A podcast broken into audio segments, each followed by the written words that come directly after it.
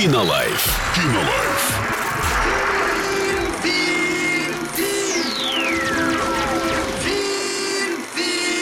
Кинолайф.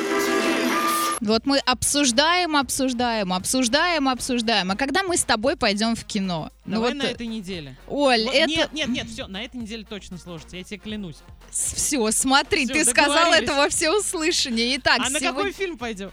Ну, я думаю, что на Чебурашку. Ну, Да. просто потому Да, что все да, об этом давай, говорят, давай, и давай, хочется уже точно. быть в теме и дать Да. свою оценку, да, исходя из того, что мы уже прочитали. Все-таки 5 миллиардов это вам это вам не Вложим и 4 свою миллиарда. Да, да, да. А, Боевик Крушение сегодня на повестке. Категория 16 Фильм свеженький. 25 января вышел в прокат. Итак, я любитель такого жанра, а также мне нравятся фильмы с участием Джерарда Батлера.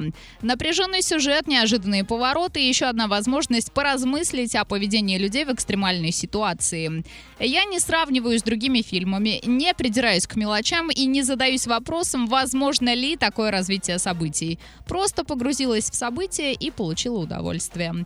И еще одно. Неплохой смотрится с интересом в напряжении, так как с каждой минутой опасность для людей нарастает, и зритель начинает переживать за их судьбу, но все же есть некоторые нюансы или недостатки. Итак, для меня это было то, что простой пилот самолета начинает себя вести как опытный вояка.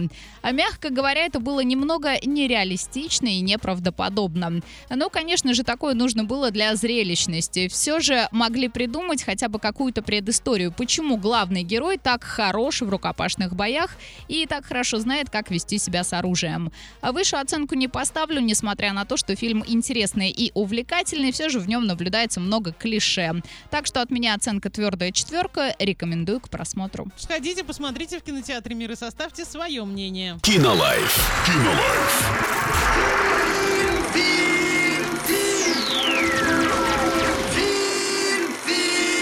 Кинолайф.